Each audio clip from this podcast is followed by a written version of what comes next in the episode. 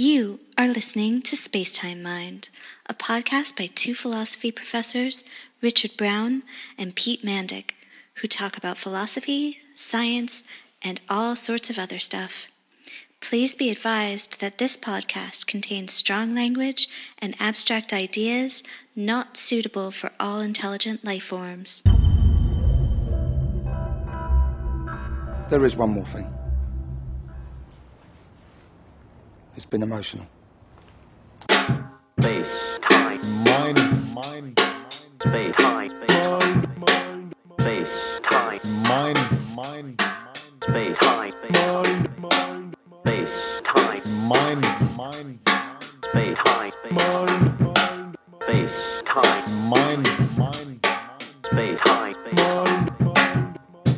I should somehow, somehow do a Jedi mind meld.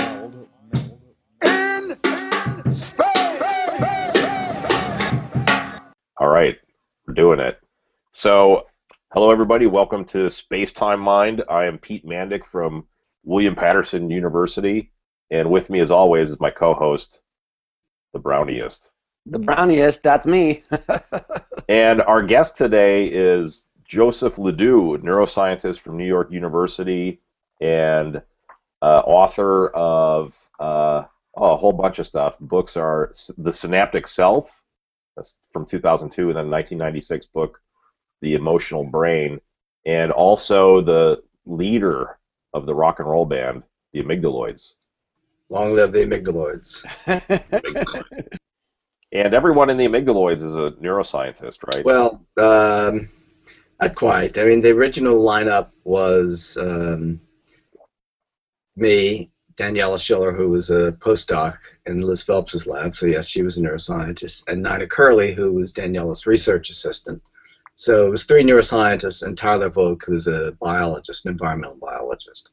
Oh, okay. Uh, and then the bass players rotated over the years. Through, we've had three or four different bass players. And, uh, I don't think, well, besides Nina, none of the others have been uh, neuroscientists or scientists even. Well, Amanda had some training in psychology or something, right? She had uh, an undergraduate degree in neuropsychology from UCL, so she, but she hasn't done anything with that uh, really. Current bass player is Colin Dempsey, and he's um, an engineer, so he's got some kind of science connection. Cool, very cool. And so, yeah, Danielle is a great drummer. I, I really like her drumming and her science as well. Her lab's been producing some really cool stuff. Yep, she just I saw some uh, some stuff on uh, some optogenetics stuff that uh, is coming out of over there. Of her lab. Well, I, uh, maybe it's not. Yeah, I thought it was. Is it not? No, she does. She's doing imaging, human imaging. So uh, uh, we do optogenetics at my lab, but uh, Oh, right. Okay. So I, I saw. I thought I saw this piece um, in the New Yorker maybe that was talking about this, but it was that was about your the stuff from your lab, the optogenetics turning. yeah, Okay. that particular reference. But yeah, that was a great article on Danielle in the New Yorker. Yeah, that was very cool. So, so what are you guys doing with the optogenetics over there? I mean, you're you're turning off and on these proteins, and then that's uh, getting the rats to freeze. Well, and the, The, first thing we we, uh, we got into it pretty early. We published a paper in 2010. Um, lead author was uh, Josh Johansson, and what Josh wanted to do was uh, uh, test the Hebbian hypothesis, which had never really been tested, surprisingly, behaviorally. And you know, it's been hard to do because it requires this co-activation of the uh, of a neuron by um, uh, different inputs, and it's hard. the U.S. being a kind of punctate. Well, let me explain what we do. We do conditioning in, in rats. So the rat hears a tone paired with a shock, and the uh, the tone then elicits a freezing response. So that's kind of the, the backbone of the experimental model we use. Uh, and then we go into the brain and try to figure out how that works. Um, so the Hebbian hypothesis would be in that case that the tone is a weak stimulus, the shock is a strong stimulus. So the, the occurrence of the shock changes something about the way the tone is processed at the same neurons. So the strong stimulus makes the weak stimulus stronger so that the weak can now activate those cells. So um, what we're able to do is create learning in rats without any kind of external um, driving stimulus, no unconditioned stimulus, in other words. There's no shock in the experiment at all. Hmm. What happens is the rat hears a tone, And while he's hearing the tone, you optogenetically activate the part of the brain that we know the tone and the shock come together in. So that happens to be the lateral nucleus of the amygdala. So you activate cells in the lateral amygdala while the rat's hearing the tone, and then when you give the tone to the rat later, he freezes as if he'd been given a real shock. So all you're doing is depolarizing cells in the lateral amygdala while the rat's hearing a tone, and that's enough to create the learning because it allows that uh, that tone to now flow through the circuitry in a way that it couldn't do before the optogenetic activation, or in a way that it couldn't do before you gave a US, depending on what you're doing. And then we did all kinds of other experiments where we would uh, use very weak conditioning with a real shock, real unconditioned stimulus, and combine that with uh, weak optogenetic activation, neither one of which is enough to create learning, but together they summate to allow the learning to take place. So it's pretty convincing that the unconditioned stimulus, is, one effect of the unconditioned stimulus is the uh, activation of these amygdala cells strongly so that it can produce the molecular changes that allow the, the tone CS to enter the circuitry and activate the responses. Now, is that reversible uh, via optogenetics or not? Uh, yeah, I mean, there are ways, you know, normally in in um, in life you reverse it by extinction, so you hear the tone over and over again, and it gets weaker. Um, and you can do that with uh, optogenetics too. I mean, you would just weaken, you'd give the tone over and over to weaken the, the connection. But um, there are other ways to. I think that there are studies now that are looking at trying to manipulate the extinction process itself in the amygdala. Uh, I'm pretty sure someone has done that genetically, but I, don't, I can't remember uh, exactly what's going on. Joe, there have could been you a lot say, of studies since then. Could you say a, a, a really uh, briefly what optogenetics is? What's the what's the opto part and what's the genetic part? Yeah, we got uh, just jump past that.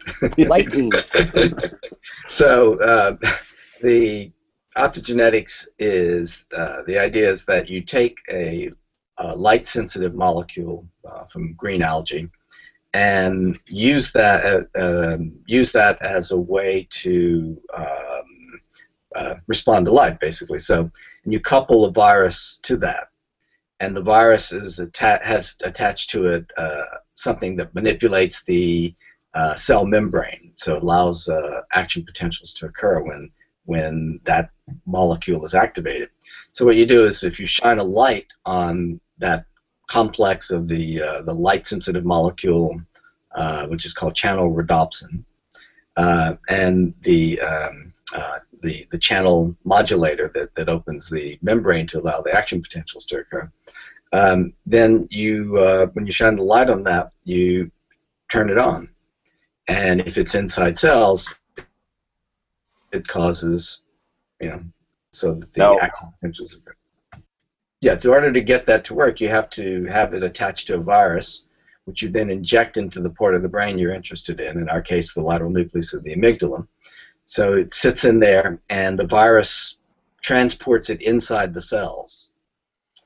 Uh, and once it's in the cells, then you just let it sit there and kind of cook for a couple of weeks. Yeah. And then you introduce a very fine fiber optic cable, really, really tiny, you can hardly see it, uh, into that part of the brain and do a, pul- a millisecond or a 10 millisecond flash of, of uh, light. And those cells then will fire action potentials in response to that light.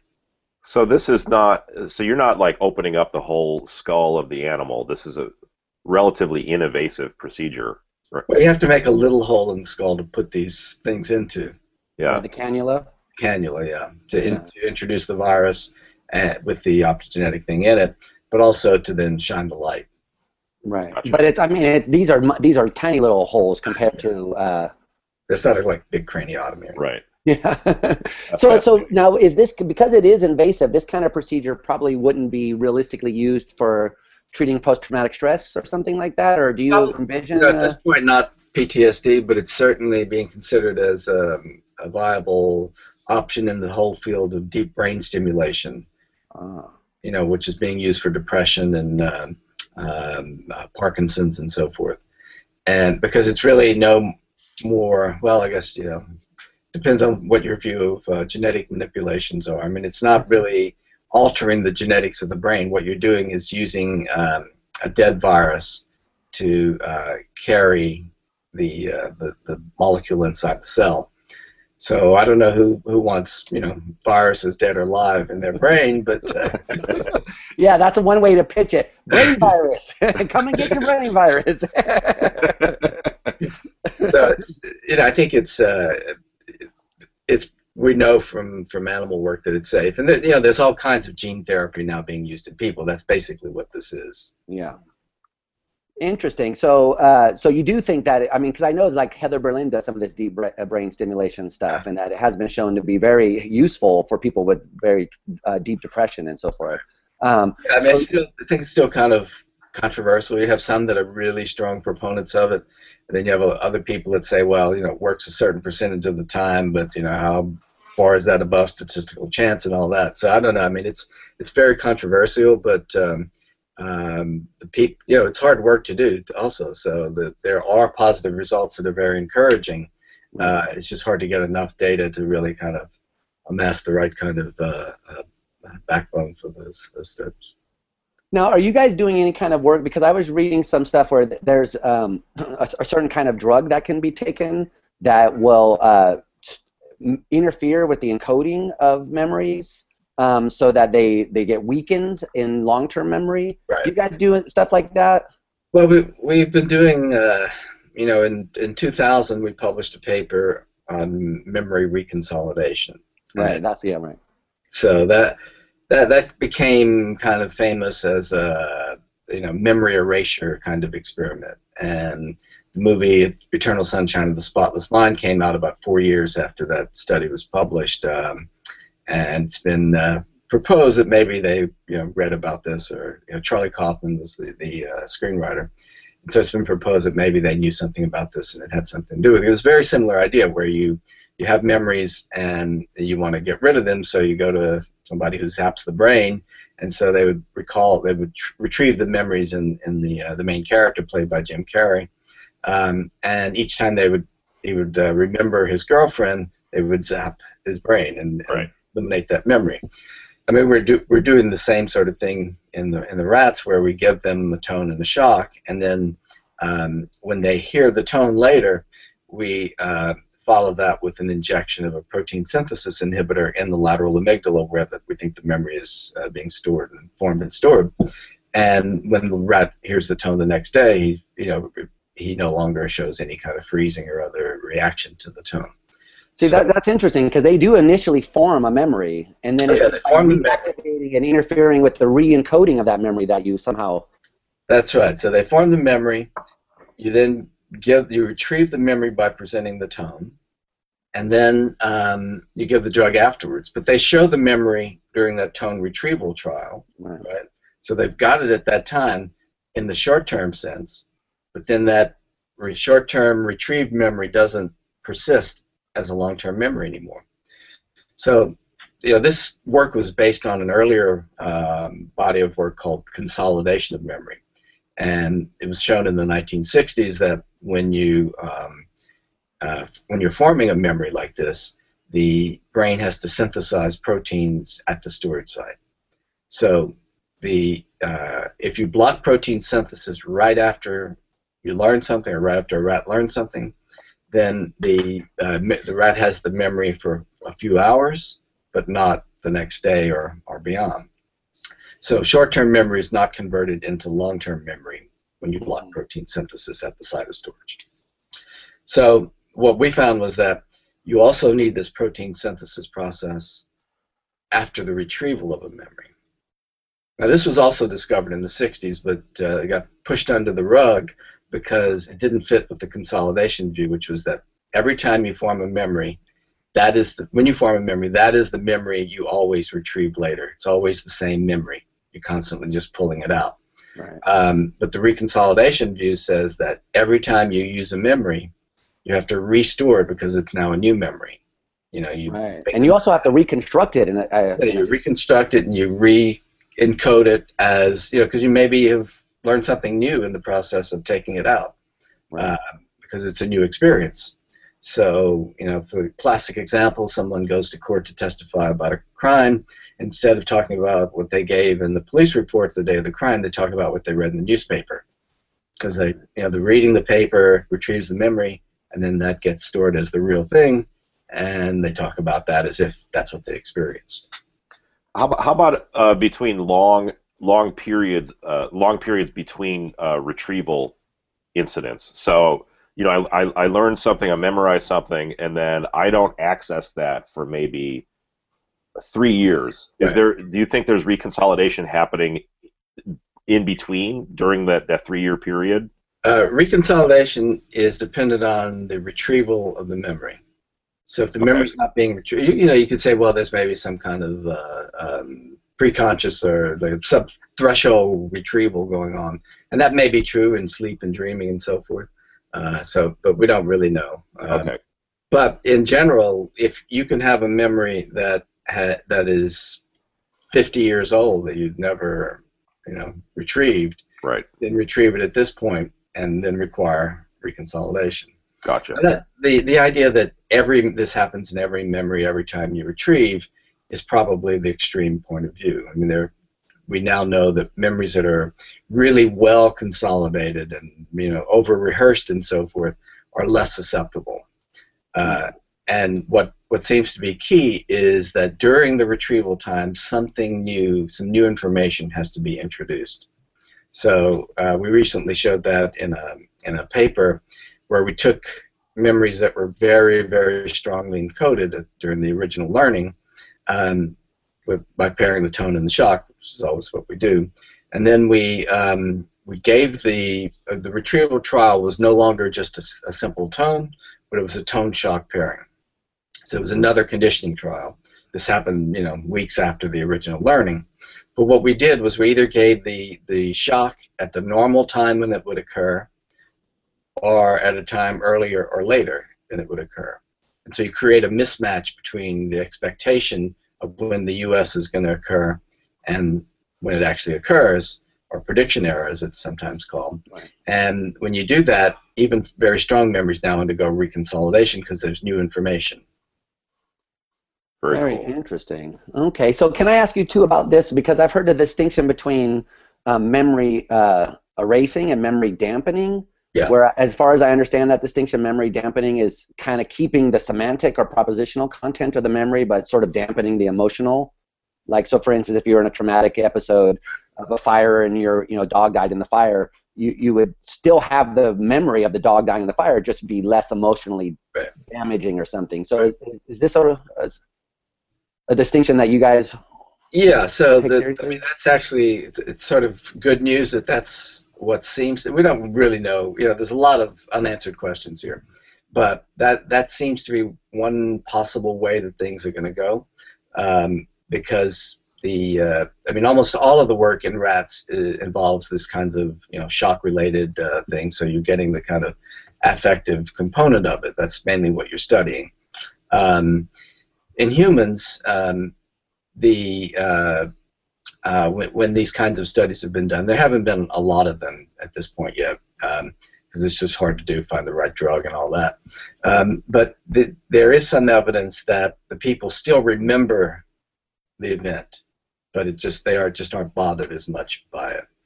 So that's actually good because when we first published this, there was a kind of big brouhaha. President, uh, you know, the Bush um, bioethics committee got on to it and said, "Ah, you're messing with memory. This is terrible." Uh, you know, every life is messing with memory, right? This is Yeah, exactly. so, but uh, but anyway, so we um, we took it seriously. We started doing a lot of experiments to try and test uh, whether that was true and whether it was a problem. Was I guess what we really addressed was the uh, a comment by a trauma therapist saying that, well, let's say you have a Holocaust victim who's lived for I don't know 50 years with these memories, and all of a sudden you erase her memory of the concentration camp right. what would happen to the personality of that person because it's been Right. so encoded in that way for so long. But um, first of all, th these techniques are not that powerful, right? And I, uh, for better or worse, they can't do that. Uh, but we did a lot of experiments to show that basically what happens is the part of the memory that's active during the retrieval is most susceptible. So if you had a very complex human memory, you couldn't just you know present one little component of it, you know, uh, and eliminate the whole co- complex semantic structure of it, right? Because it's just a big, complicated thing.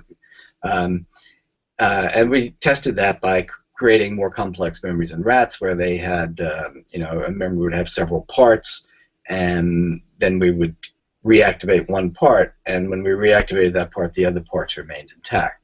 So, so what do you mean by several parts? Do you mean something like they get a shock in one area of the location and as well as another area of their habitat or something like Uh, that? well, what we did was we gave um, um, we had a, a situation where the rats would be exposed to um, a shock, but different several different tones were paired with that shock. I see. Okay, and so normally e- any tone later would reactivate that memory uh, or a memory, but when you um, then test one tone and block it, the other two are intact, but that one is disrupted. I see. Right. Okay. And and we did things like second order conditioning, where you've got a um, first you condition the tone and the shock, and then you use that tone as the unconditioned stimulus for a fresh tone, which hasn't been conditioned at all. Hmm. And you, so you have a chain of, of connections, and you know depending on where you block in that which component of that sequence you block, you can affect some but not all of the, the memory. Interesting. Uh, hmm. And that's this kind of work is what that uh, article in, in the New Yorker on Daniela Schiller was all about. Her Right. father was a concentration camp uh, victim, and she's been doing all this research on memory erasure, and so it's all about that whole story. Yeah, and, and I, I think that there was in that President's Bioethics Council, because I teach a neuroethics class, and so we read that, that particular one. And the students, I mean, the students always react in a kind of predictable way that, oh, you have to learn from your experiences, even if they're traumatic, and that it's cheating somehow to have them dampened or, or you know, erased. Right. And, and then you bring all the, reg, you know, so what's the difference between that and the Holocaust survivor who just drinks themselves to the, to the point where they don't remember anything? Is, I or mean, one who goes to therapy. Right. Yeah. Exactly. Well, they thought there. I mean, it's, it's what I tend to find is they think therapy is honest work, but they think Right. that taking some kind of drug or a neuro thing is not Well- honest in some sense. I don't. I don't understand that to be honest with you. But that's So, the reaction you get a lot. Drinking is hard work. A lot of hard work. So uh, my collaborator at NYU, Liz Phelps, who uh, was Daniela's mentor for her postdoc and did all this, uh, you know, they've done a lot of this work. Um, they followed up on another study we did, which was uh, which did not involve drugs, but involved the same basic idea. And this was a study that uh, Marie Monfield did in my lab, which was to um, give rats exposure therapy, which is standard, uh, you know, standard um, business if you're a therapist. You have someone who's afraid of something, so you gradually expose them to the thing they're afraid of until it weakens. Um, and then this is, you know, this is like the bread and butter of many therapeutic approaches. Right. Um, the problem is that the it's temporary, so the memory kind of always pops back up. It's not a permanent uh, treatment, you know. So it, it's effective for a while, but you know, it's less effective outside the office than inside the office, and even over time outside the office it weakens through either spontaneous recovery. You know, Pavlov discovered this originally that uh, that that conditioned responses will spontaneously just come back even after they've been successfully extinguished. Um, is that Pavlov's dog back there? Yeah, Yeah, Frankie uh, doesn't Frankie, like Pavlov, talk about Pavlov. Frankie always She's talks when he a little mentions upset. She's a Skinner fan because he picked on pigeons, you know. so. we, uh, we, we were Marie was testing uh, something. She sort of accidentally discovered that if she did exposure therapy in the rats in a slightly different way, I mean, normally you just give the, the tone over and over and over again, and then the rats would stop freezing. Um, and then when you do it that way, it always comes back. It pops back up. Um, so, but she found for some reason, I forget exactly what what it was, but for some reason she had to introduce a break between the first trial and the second trial of extinction. And so there's about a 10 minute window in there in which nothing happened. And when, when you do that uh, and then test the rats later, it never comes back. Huh. So it's it's like a permanent treatment that in that sense. So, so you give the extinction, and then there's a like a consolidation period or something, and then No, so what it's, it is is it, it's so if we go back to the reconsolidation experiment, you have a four-hour window in which to change memory after retrieval, because that's the time in which protein synthesis has to do its thing. Um, so the protein synthesis process is triggered by the retrieval trial, and you got four hours to stop that from happening or to facilitate or whatever you're going to do. Um, so what we think happened during this uh, this behavioral treatment that she did was um, the first trial is the trigger of a reconsolidation trial, and then it takes 10 minutes to kick in that protein synthesis process, and then you've got your four hours to complete it. Because if if she did uh, oh, if she did one trial of extinction and waited 10 minutes and then tested them later after doing sorry one trial of extinction wait 10 minutes then do all the rest of extinction completing within four hours and then testing later it never comes back but if she does one does one trial waits six hours before doing the same thing extinction it has it comes back oh, I see. Oh, so you got to complete it within the reconsolidation window, right? And so the idea is that the first trial retrieves the memory and kicks in the process, um, and then the other trials are instead of giving a drug which would block the memory, the other trials are simply changing the meaning of the memory, right? And that's what gets stored because it's now reconciled. You're storing the new information. right. And the new information is that it's harmless. That's right. So in reconsolidation, what you're doing is you retrieve the memory, block protein synthesis, uh, and so you're storing. Since nothing happened during that retrieval, you're storing that as safe. Right. Wow. But here now, what you're doing uh, uh, is, is changing the meaning rather than by giving a drug. You're simply changing the meaning by extinguishing it. Well, that's very cool.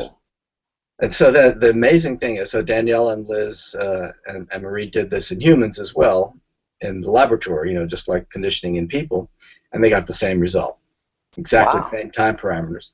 And then the, these guys at NIH, I think it was either NIH or NIDA, uh, and, and Chinese collaborators did this in drug addicts. So they took cocaine addicts and uh, exposed them to relapse cues, paraphernalia, or whatever, and um, then um, uh, then then extinguish those cues either in the traditional way or in this one stimulus break, complete it within four hours, but not more than four hours, and the addicts uh, no longer relapse in the presence of the cues. Wow.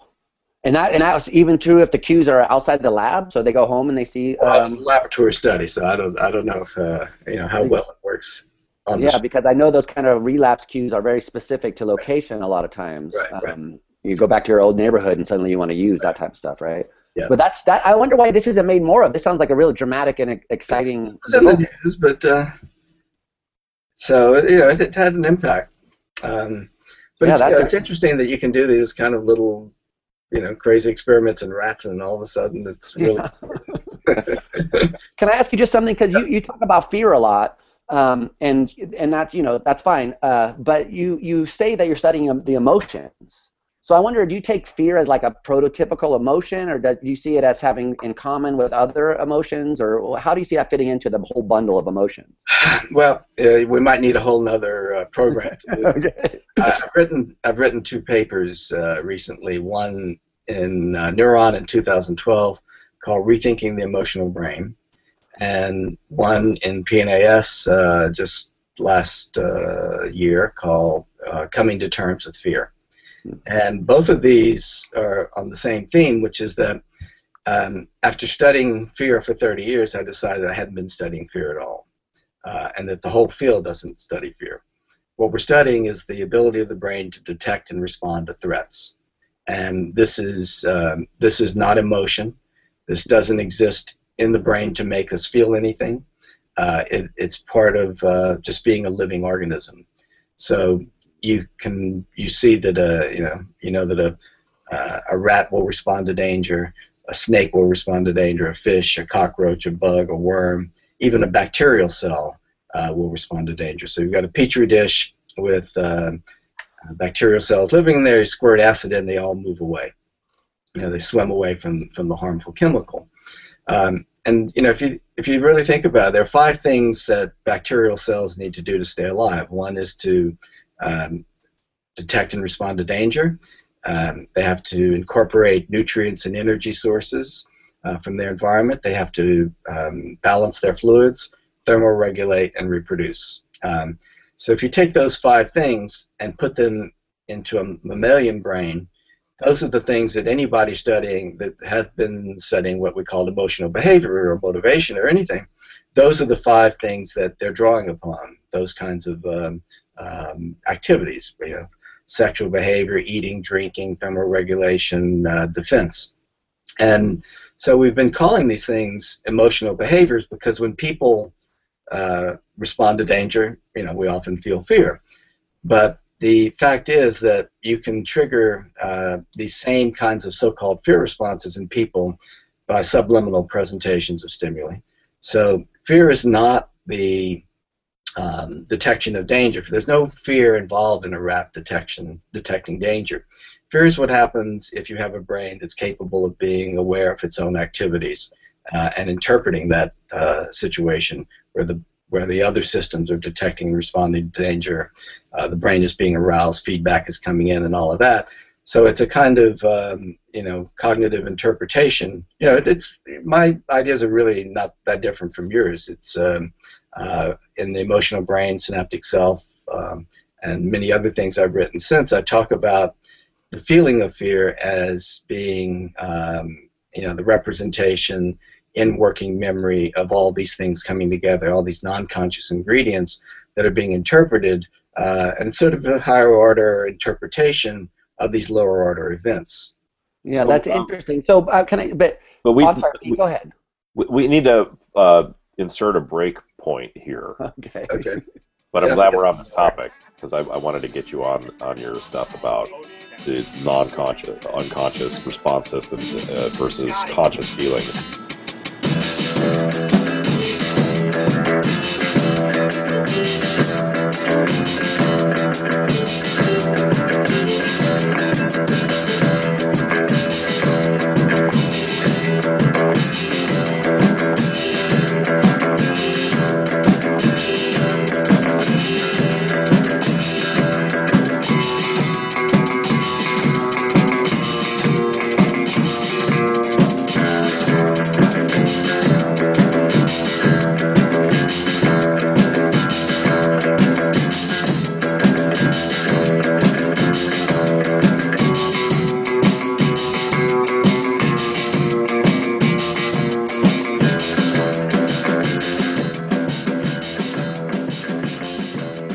Cool. Pete's back. Uh, Right. I mean, uh, hey, You Pete. didn't you didn't say anything interesting while I was gone, did you? We solved everything. No, I was just asking whether about a back massager. It turns out in his office.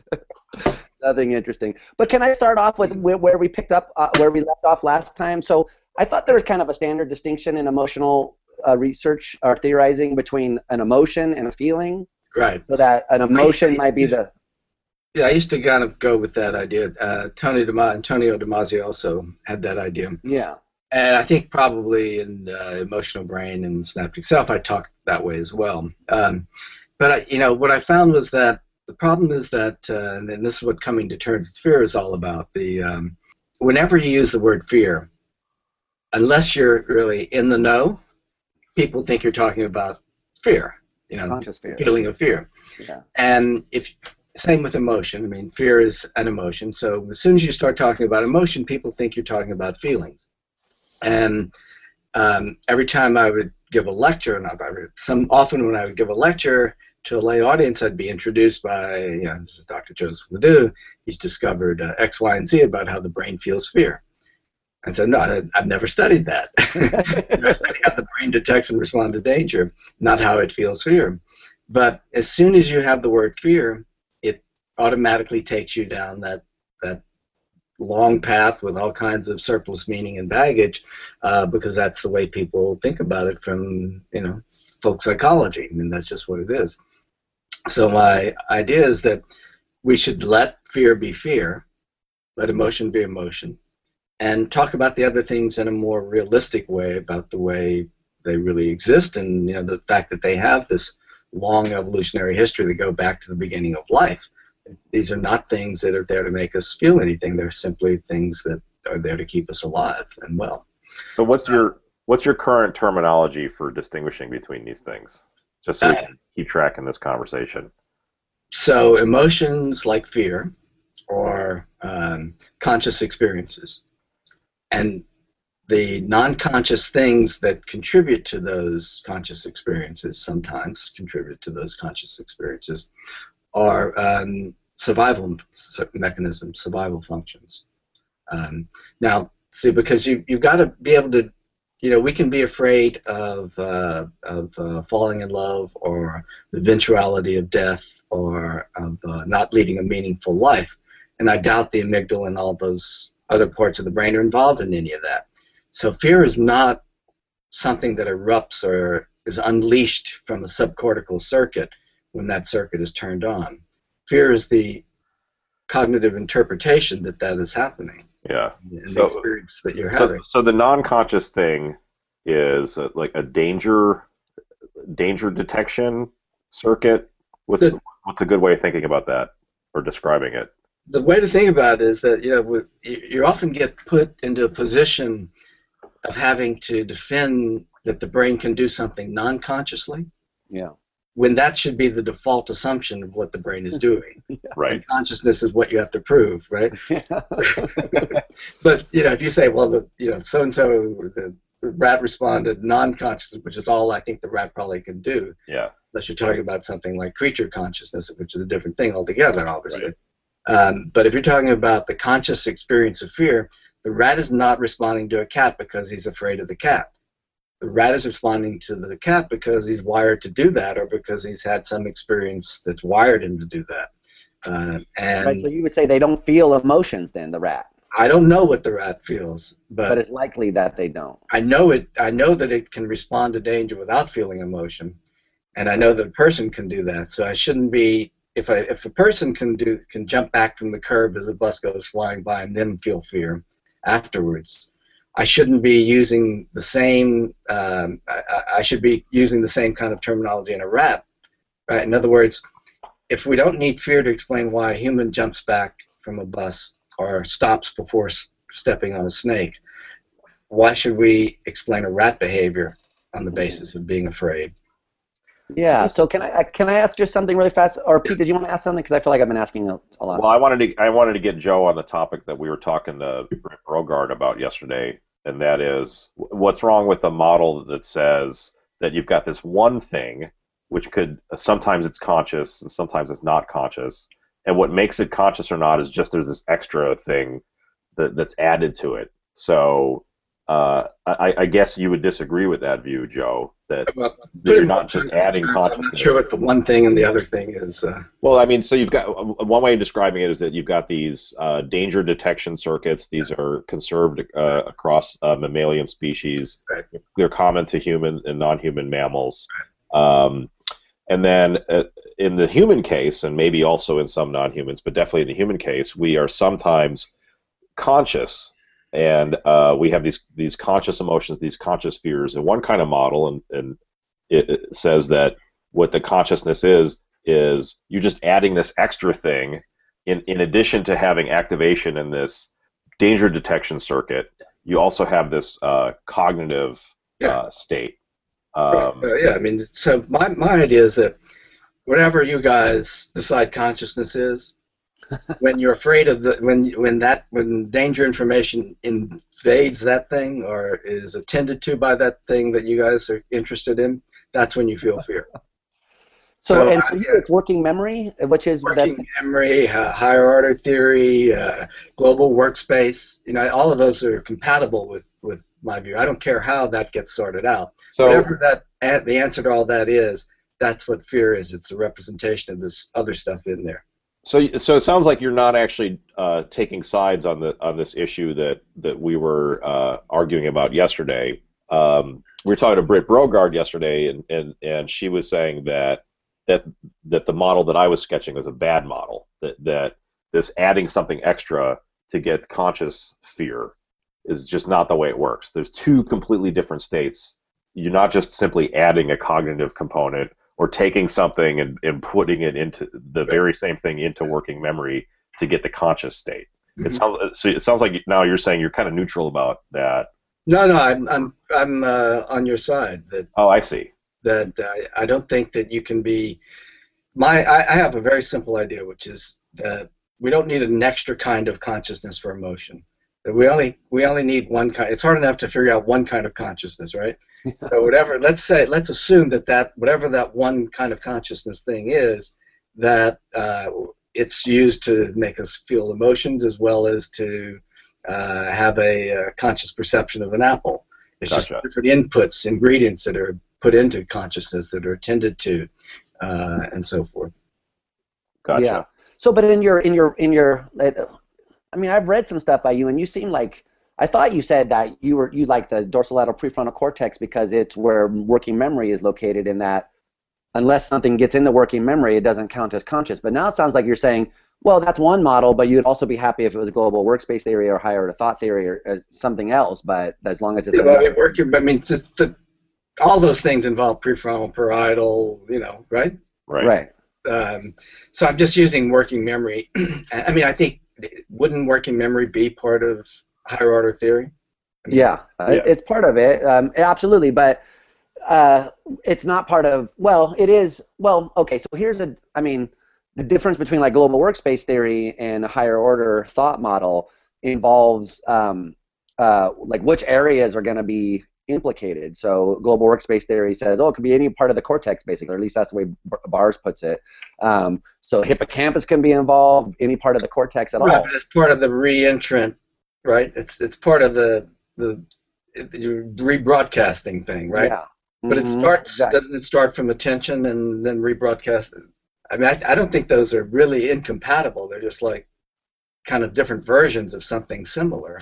Um, I mean, yeah. Well, here's one way to make here's one way to make that that them incompatible because on a global workspace model, it's a lot of people interpret that as it's simply being broadcasted, which makes it conscious. right. Uh, whereas on the higher order thought model, it has to be accessed Right. Right. Uh, for it to be conscious, not merely accessible, but actually encoded somewhere. And that seems like a pretty big difference. Yeah. So Yeah, what's my- your take, What's your view about that? Are you someone? I, am really I don't work on that. It's not like I work on this other stuff underneath the hood, and I'm just kind of um, a parasite on whatever consciousness is. Uh, you don't have any feelings about f- overflow or whether there's more in consciousness than I- yeah, I just- can- I don't know. I just um, it, you know I'm writing a new book called Anxious, and uh, where I put a lot of these ideas into a context um, related to fear and anxiety, um, and you know I, I kind of go through different the different theories of uh, leading theories of consciousness, you know Ned and first order theory and all of that. Right. Uh, I, I don't want to get into that because it's too complicated to. I, I don't understand how you can be conscious of something you're not aware of, but that's let's not go into that. Well, I wanted to go into that, but all right. because because I would, I would actually on on certain days I defend that view. I mean, I I think that I mean, well, I don't know. You could be conscious of something that you're not aware of. I, uh, I'm not sure why that's that's problematic on the face of it. But if I mean, um, Wait, I'm not sure what you guys are saying. So conscious of something but not a, aware of the very same thing. Well, like take Joe's example of the of the rat. So the rat um, detects some danger in its environment and freezes, Yeah. um, uh, but it's not, or at least it's prob- plausible that it doesn't have the higher order kind of mechanisms which would be involved in it being aware of that um, uh, internal state of itself. So that would be one argument for why the rat doesn't feel fear but merely Oh, I- detects danger or something like Now, that. you have people like Jaak Panksepp who would, you know, who, who basically have a first order theory of Yeah. phenomenal emotional consciousness. It says that, uh, you know, the amygdala, the periaqueductal gray, or wherever uh, he's interested in, in the brainstem is um, that's where your fear is. So the same circuit that controls fear responses is feeling fear, Right. and um, so you I, mean, know I don't agree with that view. I just don't know why what's uh, what's like so strange about it. Well, the only thing strange is we have no idea how you know a circuit in the why this circuit in the brainstem would be conscious versus the one next to it is not conscious. I mean, there's no explanation of, of what would make you be phenomenally aware of the activity in the periaqueductal gray, but not in the you know nucleus next to it. Isn't that just a neuroscientific problem, though? I mean, can is isn't that something that science can investigate? The difference between their activity is going to matter in some sense, or uh, Yeah, but you know the problem is how do you ever know what a rat is conscious of? Yeah, so I mean, you could you start with humans and generalize out. I mean, to me, it seems like the same kind of problem with like uh, tables and chairs. So you know, the the paradigm case is you look at a table and you're conscious of the table. There's the table. Right? Um, but then, what about when you're not looking at the table? Is the table still there? I tend to think, yeah, of course the table is still there. Um, but how do I know that? I, I I I can't. Every time I look at it, I see it, but I can't really know about it when I'm not looking at it. And I feel like that's kind of a similar. Uh, But I I can you can have me in the room and I can say yes, it's it's there while you're looking away. Right. So when no one's looking at it, so when uh, you know, I, I was thinking of myself by myself, but you're right. So if we're if none of us are looking at the table, um, then I assume that we think that it's still there in some Right. sense, um, but no, but no one's accessing it, uh, no one's observing it, and that doesn't seem to matter to the table very much. So why couldn't consciousness be like that? Why couldn't it be? There's a certain thing in the brain when it's that's what consciousness is. It's a first sort of thing possibly.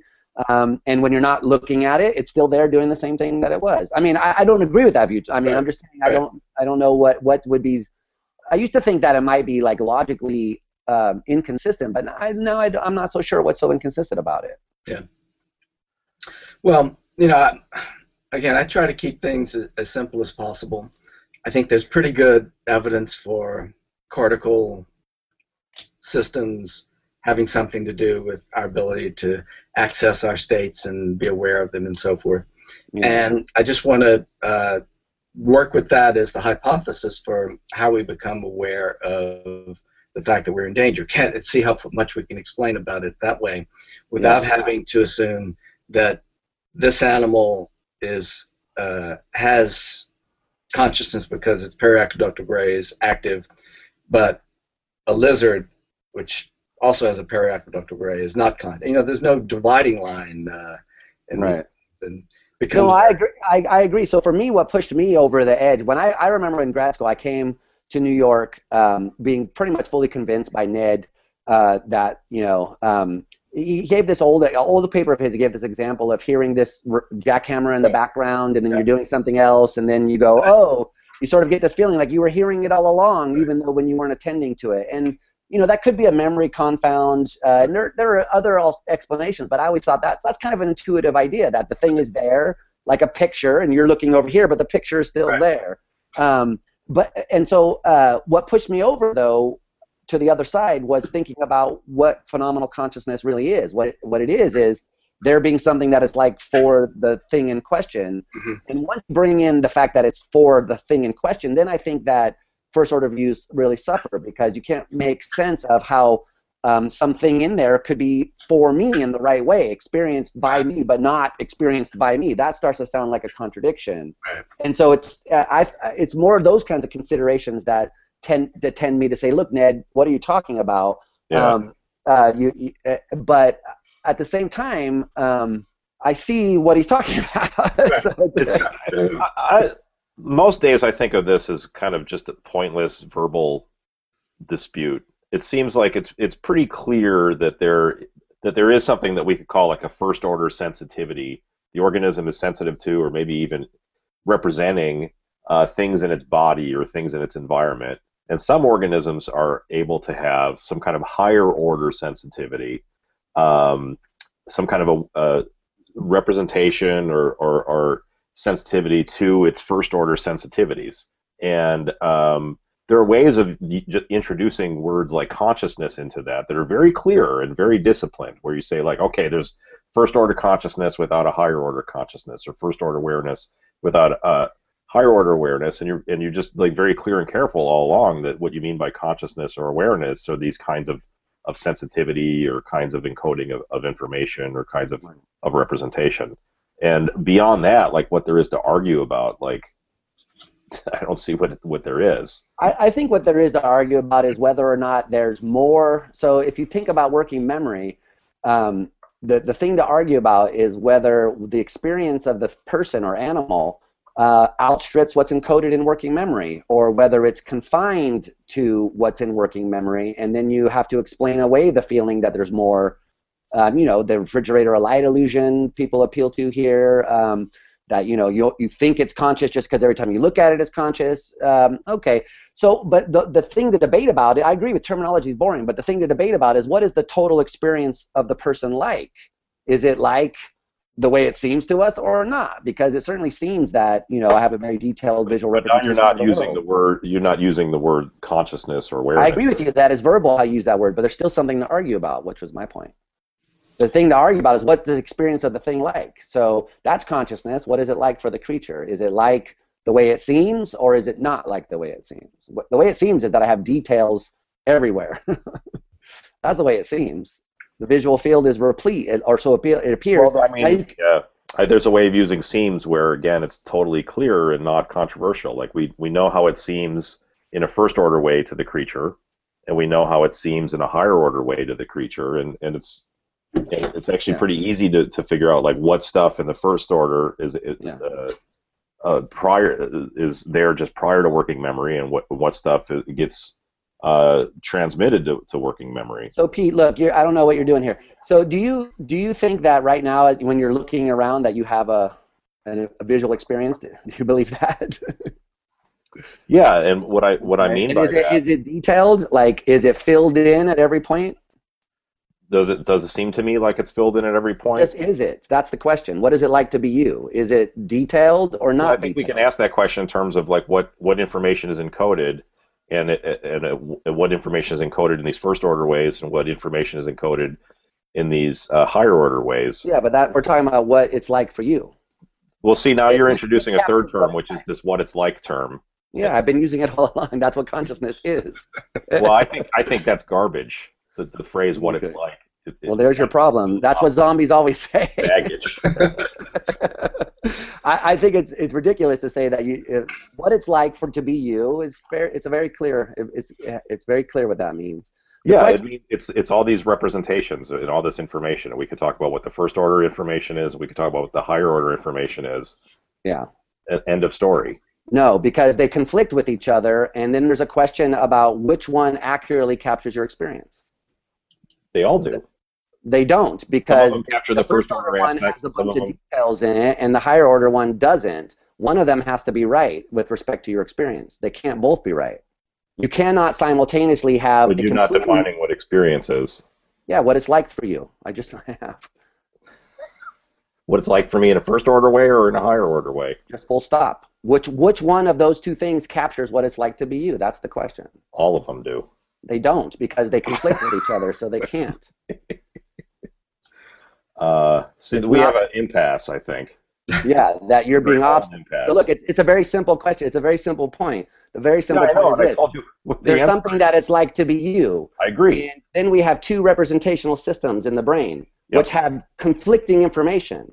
Yeah. So they cannot both capture what it's like to be you. That's Why impossible. I- Because I- then I it would be watch this contradictory. You, you would be in a myself all vis- the time. you'd be in a visual state which says I see everything and yet I only see this select thing consciously. Why can't the representational system have representations that are contra- contradict each other? uh, because you don't have experience that contradicts you. What you don't Yeah, see like something square and circular. The waterfall illusion is an example of a contradictory experience. I experience the water like this wall as being stationary, and I also experience it as moving. Yeah, that's interesting, right? Now, I mean, I don't really experience. I, I differ about the phenomenology the there. Real wall can't be like that. But why why can't a representation have contradictions in it?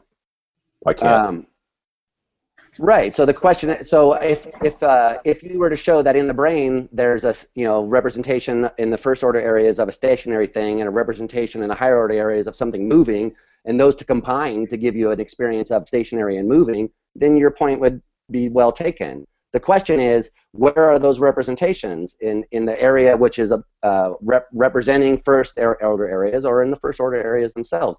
Because there is a certain way your experience is.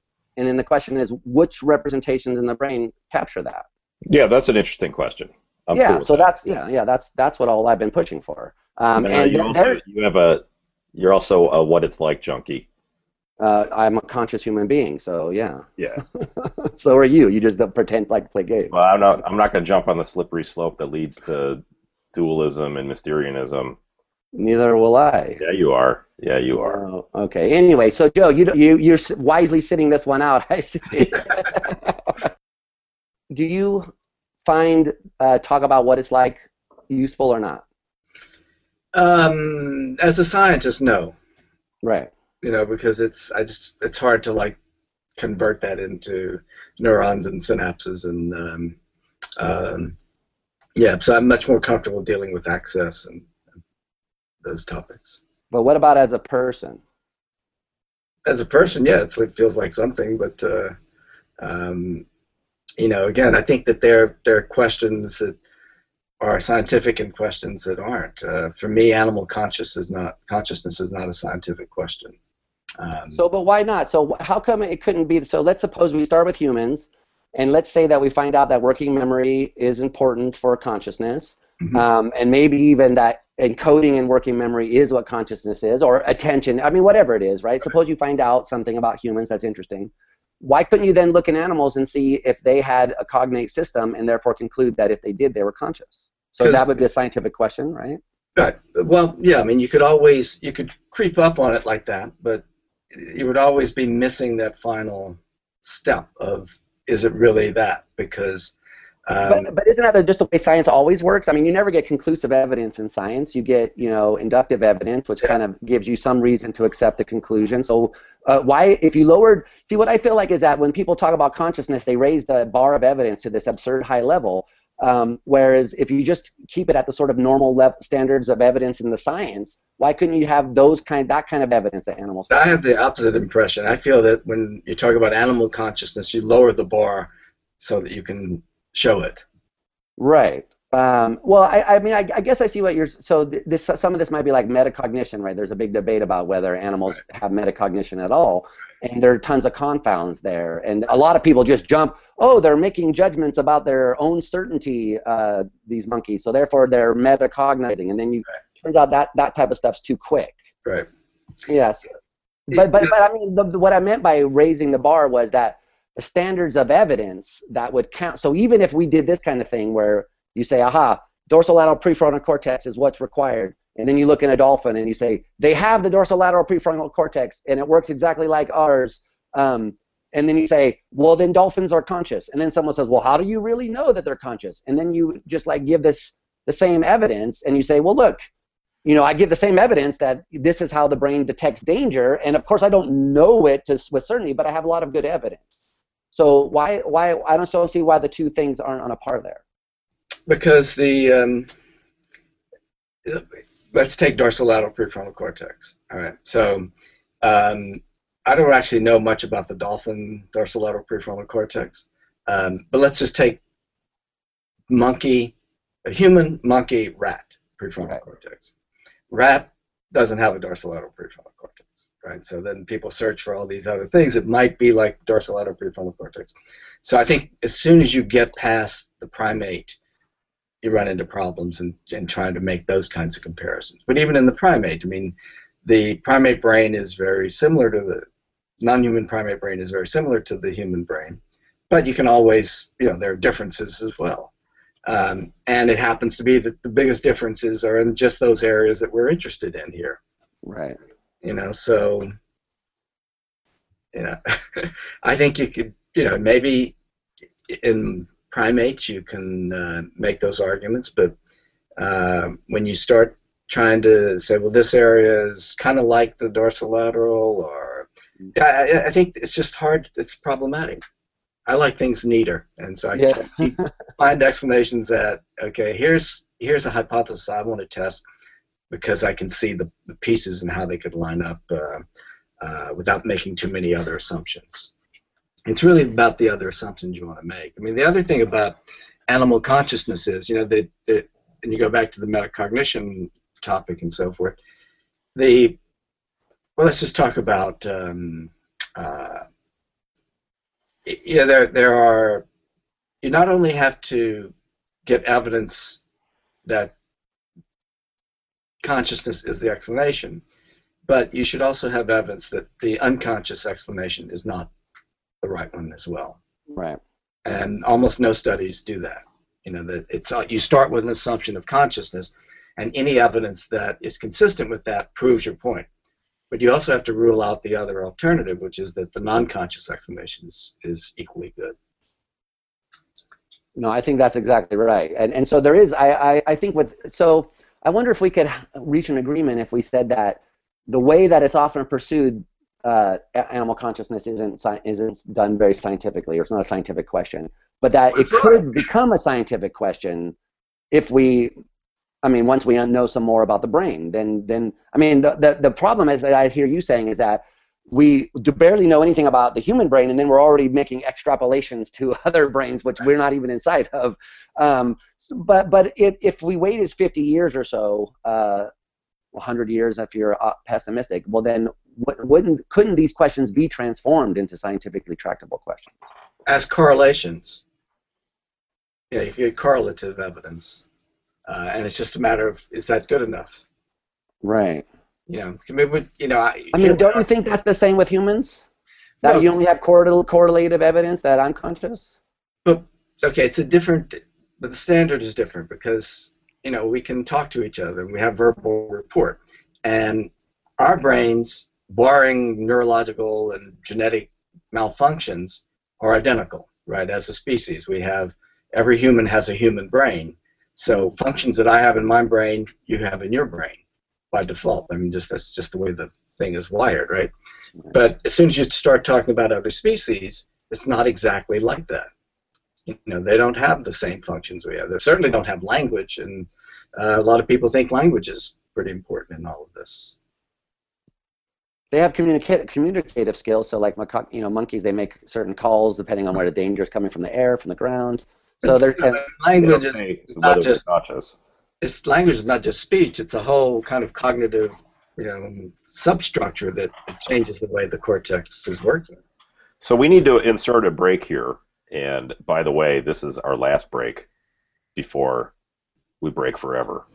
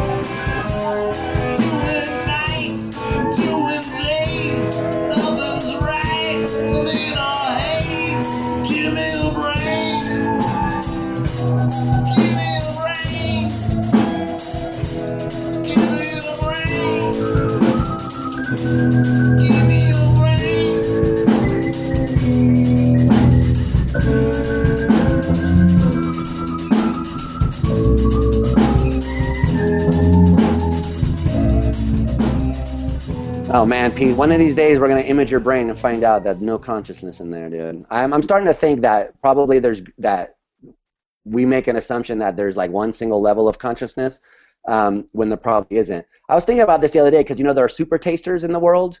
Um, Rachel's a super taster. Yeah, super tasters are really interesting, and then also tetrachromats uh, obviously are interesting in the visual um, case.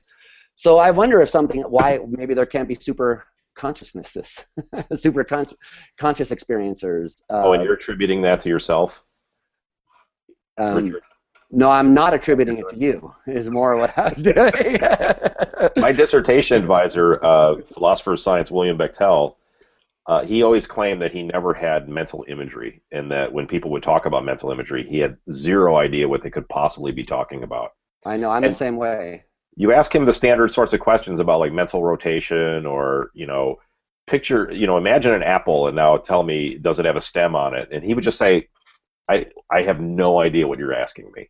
Yeah. Richard, you're the same way. You don't think you have mental imagery? I have zero. Um, I except uh, I, I with auditory stuff, I can hear melodies in my head. Um, but other than that, I've never understood the imagery debate at all. I Wow, I think I have really super vivid visual imagery, like really intense visual imagery, and I'm puzzled by people that claim that they don't. Yeah. Like I, what, I'm tempted Joe, to think they don't understand the question. I understand it perfectly. It's just not possible for me to form an image without a visual stimulus. Wow. visual Joe, imagery for you, Joe? Are you are you interested in this at all? I have, you know, I think I have it, but uh, it's not like I don't. I wouldn't describe it the way Pete does, but I wouldn't describe it the way you do either. So I'm somewhere in the middle. Whenever someone tells me to imagine something, I see I just hear words and then I think of propositions and the way that they can be manipulated by entailments. Wow. Yeah, so maybe I have more consciousness than you. But No, because you just have representations which fool you into thinking you're having intense visual imagery, whereas I actually have experience. you know, your zombie twin was telling me the same thing yesterday. exactly. Exactly. Um, Joe, do you think there's any connection between playing music and um, doing science, or is there any any benefit of combining them, or is it just so happens that you like to do both? Um, well, I think it just so happens it does just so happen that I like to b- do both. Um, yeah, I think you noticed that uh, that piece in Nature that came out uh, that I put on Facebook. Um, and yeah, I said something in there that she asked me that that sort of question about uh, what's the direction of influence science to music or music to science, and um, you know, I think that. Uh, you know, giving lectures and doing those kinds of activities on stage, definitely. Having done that many years uh, after I first started trying to play guitar, I was more comfortable when I went back to playing guitar later and getting on stage doing that sort of stuff because I just had that kind of practice. At the same time, um you know, doing playing music is a different kind of experience than giving a lecture but that kind of uh, um looser and more audience targeted um, uh, on stage performance perf- uh, uh, style, I think also feeds into the lecture style now. So you get a little bit of that from it as well, where it's a little looser when you give the lecture rather than just kind of going through the PowerPoint. So that there's that kind of thing, but I don't think that's what you're asking. You're asking more about, you know, the designing experiments and thinking about problems and stuff. And Yeah, and especially the mathematics. So I think that there's a connection between musical uh, understanding music and mathematics. I'm a mathematical idiot, so. Uh, Okay. well, there goes that theory. Uh, math was never my strong point, and uh, okay. Do you- uh, It's interesting. Your remarks about um, how musical performance influences your lecture style reminds me of a, a kind of experience I, I have a lot. Um, you know, I, I do uh, visual art in addition to music, and also trying to write philosophy papers and lectures. And I, and I've I I found many times if I get if I get kind of stuck working on one thing, you know, I'm, I'm like trying to write a paper and I just like hit I hit a block, and then I go and I, I, I work on writing a song. A Right. lot of times I feel like that helps me get unclogged. yeah, definitely, I definitely agree with that. about like just switching gears entirely, but still trying to be creative. Yeah. Um, you get this cross pollination or something. Well, probably the, you're still working on the other stuff unconsciously. Yeah, I mean, probably. I think a lo- a lot of times what happens because that happens all the time. If you do something that's uh, absorbing in a different way, for me, it's playing video games. I spend a lot of time on uh, on my Xbox over there. So uh, you know, I'll, I'll go like I'm playing a game right now. It's called Thief, where you sneak around a lot, and so it's very absorbing because you have to be very aware of how much noise you're making, what shadows are around, and if you're in a shadow. So so a, a attention grabbing game in that kind of way. And if I'm you're just uh, trying to you're just trying to kill zombies uh, wherever you go. Yeah, exactly. it's true. I have a love-hate relationship with zombies. Um, but I, I think that uh, that while that's happening, that you're still clunking away on the other stuff unconsciously, though. So I, I think that one of the things you've been saying, Joe, I'm very much on board with, um, which is that people need to pay more attention to the unconscious, um, and that the dynamic unconscious uh, that has been rediscovered lately. No, not the Freudian unconscious. That's a different animal. But this other thing that people are talking about, very powerful and does a lot more than we think that it does. And consciousness rarely adds what we think it does to the process. Uh, and so I was gonna. This is one thing because when you're playing on stage, do you have the experience of that when you consciously attend to what you're doing, it tends to mess you up, or do you not have Screws that every time you think about it. You know, everything it's going great, and you say, "Oh, that's going great," and that's when it falls apart.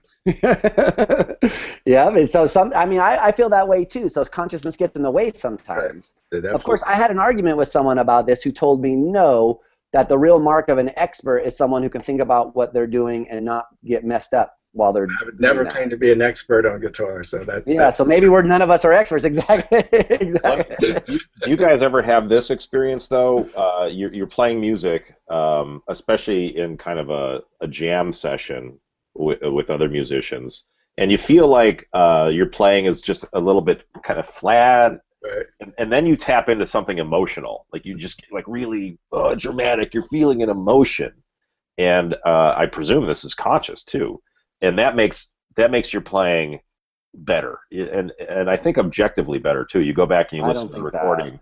You No, never have that no. experience of like, Well, you, you actually, I think what happens is you you speed up the time when you do stuff like that, and uh, you rush the beats when you do stuff like that, and that objectively those things are bad. So you're so you feel like you're better off just being like uh, Vulcan, like just cool and not emotional. Um, Richard, usually when I'm drumming, I'm counting. how about you, Joe? Emotions help or hinder music performance? Um, I think it, you know, again, the, when you when you have that sort of conscious feeling and awareness, you get distracted. Uh, you, you know, consciousness kind of takes over, and the you know the the unconscious systems that were making all of that work get disrupted in a way. Huh. Yeah, so how does that work? Because I mean, on a higher order kind of account, consciousness shouldn't really do anything to the first order states except make you aware that they're going on. So I wonder what Well, it just kinda- It just desynchronizes in a way, you know, so that it's not like um, a direct influence, I would say, so much as a resource allocation issue, right? Resources are grabbed by attention, and maybe less is available for, you know, running the coordination of all those unconscious systems. You know, you got arousal and, and all sorts of things that are spritzing things around the brain to keep it all kind of coordinated when you're in a groove. Right. But when attention comes in and starts spritzing for other reasons, you know, you kind of desynchronize or uncouple things, I think. Interesting. Yeah, I, I I think of like work like by Marisa and the Carrasco Lab when I think about this stuff because like uh, when you're attending to the stuff to something focally, the stuff that's outside of your focal attention gets heightened a bit, and so that can tend to mess you up. Like if you think if you're focusing, and this is happened to me, if I'm really focusing on the the the actual rhythm of the bass drum to the snare and the polyrhythm from the um, the other thing, then suddenly, uh, weirdly enough, though, the bass seems louder to me, and it messes me up a little bit because I was focusing on the drums. And so those things that you're not attending to get a kind of phenomenal inflation, I think, even outside of vision in, in, in the auditory cases. Yeah. So, so what's the point of music, you guys, if if it's better when you're not conscious? Well, here's my theory about that is that uh, we like synchronization because um, it's a fundamental element of brain structure, and we are brains.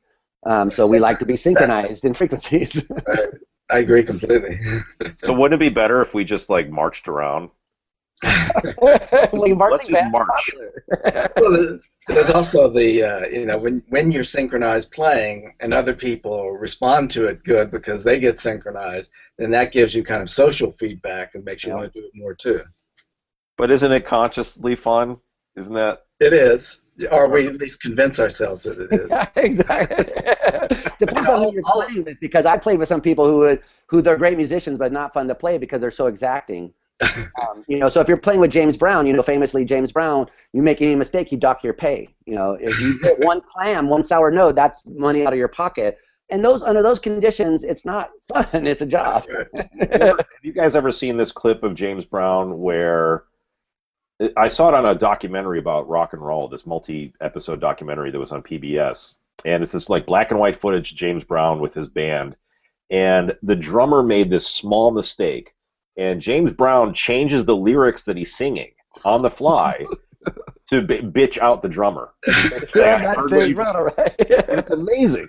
It's amazing. Have you guys seen that? No, I haven't. No, uh-uh. Uh, I'll Um, see if I can dig it up on YouTube. It's one of the most amazing things. I just heard this amazing thing about one of these James Brown songs. I forget which one it is now, but um, they kind of, to give it an edge, they kind of sped it up uh, a few beats per minute, and so it's actually the pitch is up and the beat is up uh, from what they actually played. I was thinking of trying that on some of my songs. Oh, you mean so they recorded it at one tempo, and then in the studio they they Yeah. actually? Yeah. Oh, I did not know that. I'll try to figure out what it is and let you know because it's one of the songs that's got like the really driving, you know, kind of moving fast and and that, that's all artificial, huh? at least. It's just an edge. I mean, it wasn't like you know all massive change, but enough to kind of give it a slight edge. Yeah, and I mean, speaking of J- James Brown's a musical genius, you know, self-taught uh, musician. Um, just heard it in his head the way he wanted it, and had a very. I, I mean, I don't have that ability. For me, playing music has always been um, uh, hard. it, it hasn't ever come easy for me. I had to work really hard to even make do the- half the stuff that I can do. Um, so people who can just like, you know, you fear the Mozarts, Beethovens of the world. They just have these full formed things in their head, and they're trying. I, that's amazing to me. I don't know how the brain does that. I would like to be struck by lightning and become uh, one of these uh, savants. Well, I Oliver Sacks has that interesting. How about good time? Okay, we got a few minutes to go. Yeah, we need to wind it down. We're winding it down. That's right. You know, let, let me just say one last uh, thing about why I have some of the ideas I have, which goes back to, you know, we all have these formative uh, periods in our careers, and um, I did my PhD studying split brain patients with Mike Gazzaniga, and All right. the you know the studies that, that we did led to Mike's theory of the interpreter, which is that the uh, our brain is constantly generating these unconscious behaviors, and the role of consciousness is to interpret that and kind of tell your story and make it all make sense. So this came out of studies where we would uh, make the right hemisphere do something like stand up or scratch your hand or whatever. Uh, and so the, these were from the point of view of the left hemisphere, which we could talk to. These were non-conscious behaviors, and the left hemisphere didn't. You know, you one that one possibility would be that the left hemisphere would be surprised that these behaviors were happening, but instead it just sort of built it into its kind of mental scheme of, of what life was about. And um, so we came up with the idea that the uh, one of the things consciousness does is kind of weave all these things coming out of our bodies into a coherent story. And so I wanted to. One of the things we did was we put emotional stimuli in the right hemisphere. Left hemisphere couldn't tell us what it was, but it could rate the stimulus on some kind of uh, valence scale. So I wanted to understand how it was that a stimulus could go into the brain and its perceptual properties uh, would be processed separately from its affective properties. Um, and so the left hemisphere could tell you about the affective valence, but not about what it was. So that's why I turned to studies of rats to try and understand how these kind of unconscious uh, processes uh, could be controlled by the brain, uh, and then consciousness would interpret it. So that's where I come from in all of this stuff in terms of uh, what feelings are, and how they are conscious interpretations of these unconscious activities.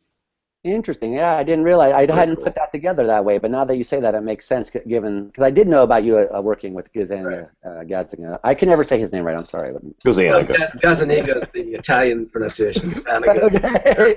But yeah, you. I know. We're, so in the last few minutes here, what did what did you think about split, split brains? Because you know a lot of philosophers have thought that well maybe there you you cut the corpus callosum and it you know there's a possibility there's two different people in there, two different Yeah. consciousnesses. So that we had a uh, my dissertation was really all about that. It was called um, you know like uh, divided mind or something like that. Uh, and we had a patient who had the ability to comprehend language in both hemispheres, but speak only in the right. Oh, sorry, in the left.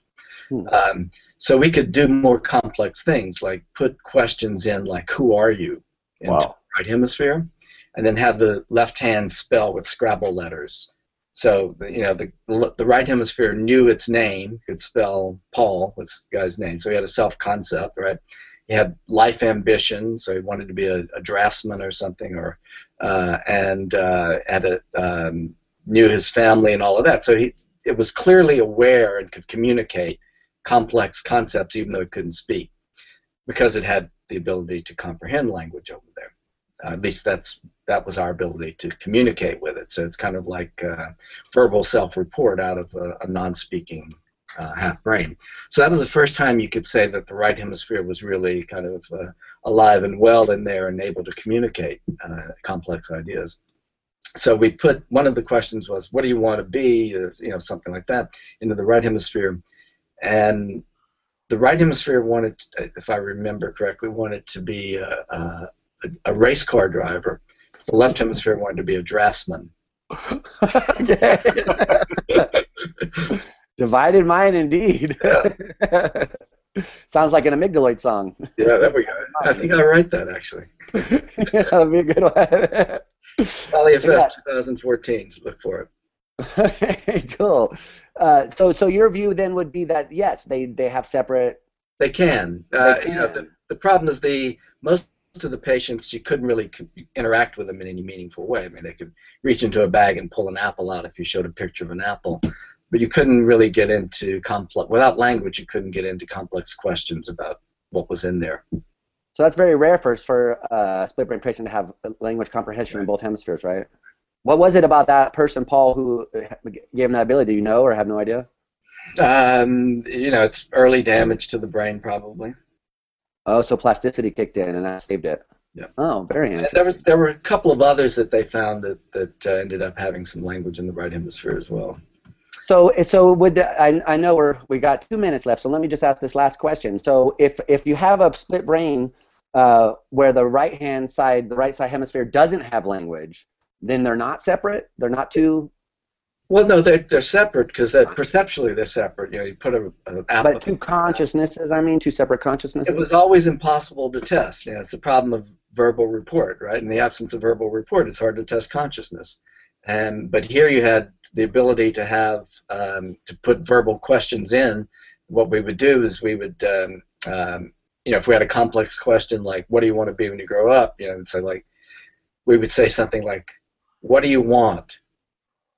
Verbally to speak that, and then say, "When you grow up." Put that. Put you know. You could only. You have to flat. You have to put the uh-huh. information you can flash in a few milliseconds into the right hemisphere. So we'd split it up into two parts. Part of it spoken and part of it written. And the written part would go to the right hemisphere, even though both hemispheres would hear the first part. Interesting. Super cool. Yeah, that's Yeah, very it's- cool. It was just a the I think it was the ability to communicate with that silent right hemisphere that, that allowed us to test it. We don't really know what was going on in the non-verbal right hemispheres.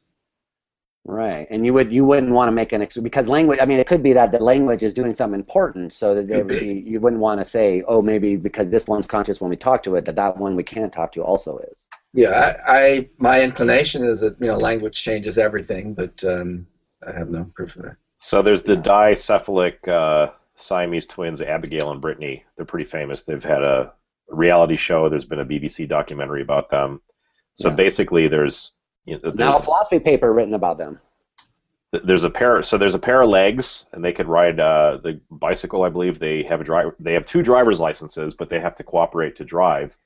Uh, Mhm. and they've got you know because they have a pair of arms, and um, and it's interesting that they you know they they they both are able to speak when they type. However, when they're when they write emails or chat with their friends on computer, they use first person pronoun.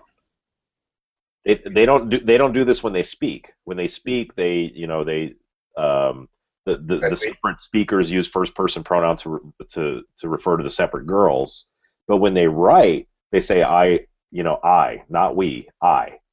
I'm, uh, I'm going to go to the party, or you know, I, I just got your email, and you know, if you, this is wildly speculative, which we do best here on this show. but if you really wanted to stick with this language thing super hard, you would say that uh, uh, on email or chat, they become a single self. Or they're more comfortable socially, not embarrassed, they're not uh, putting down the other girl. yeah, right. exactly. You know, I mean, if you're speaking, you it's like, you know, it's out there in the open, so the other person is hearing it. But if you're just typing, maybe it's more private. Yeah, those twins, they have that, they, they have uh, some interesting capabilities. Like allegedly, one twin can perceive with their eyes closed, but the other one is seeing with their eyes open. Not well. Maybe we're talking about different twins, not the ones I'm talking about. Oh, I'm talking about the ones that are joined at the head. Yeah, I forgot their names. That's not Abigail and Brittany. Abigail Oh, and I- Brittany. Um, it, it's controversial whether they have any kind of uh, fusion between their nervous system, and if they Oh, do, I, oh yeah, I was thinking about the ones where there's a neural bridge between the Yeah, two brains. Peter- Yeah, you're thinking of the one Peter Longland Hassan studies where there's uh, Yeah. joint at the head. The Yeah. in the split brain patient, something that was discovered really early on. This was uh, long. This was in Gazzaniga's PhD work uh, long before I was involved in this. It's called cross cueing, where the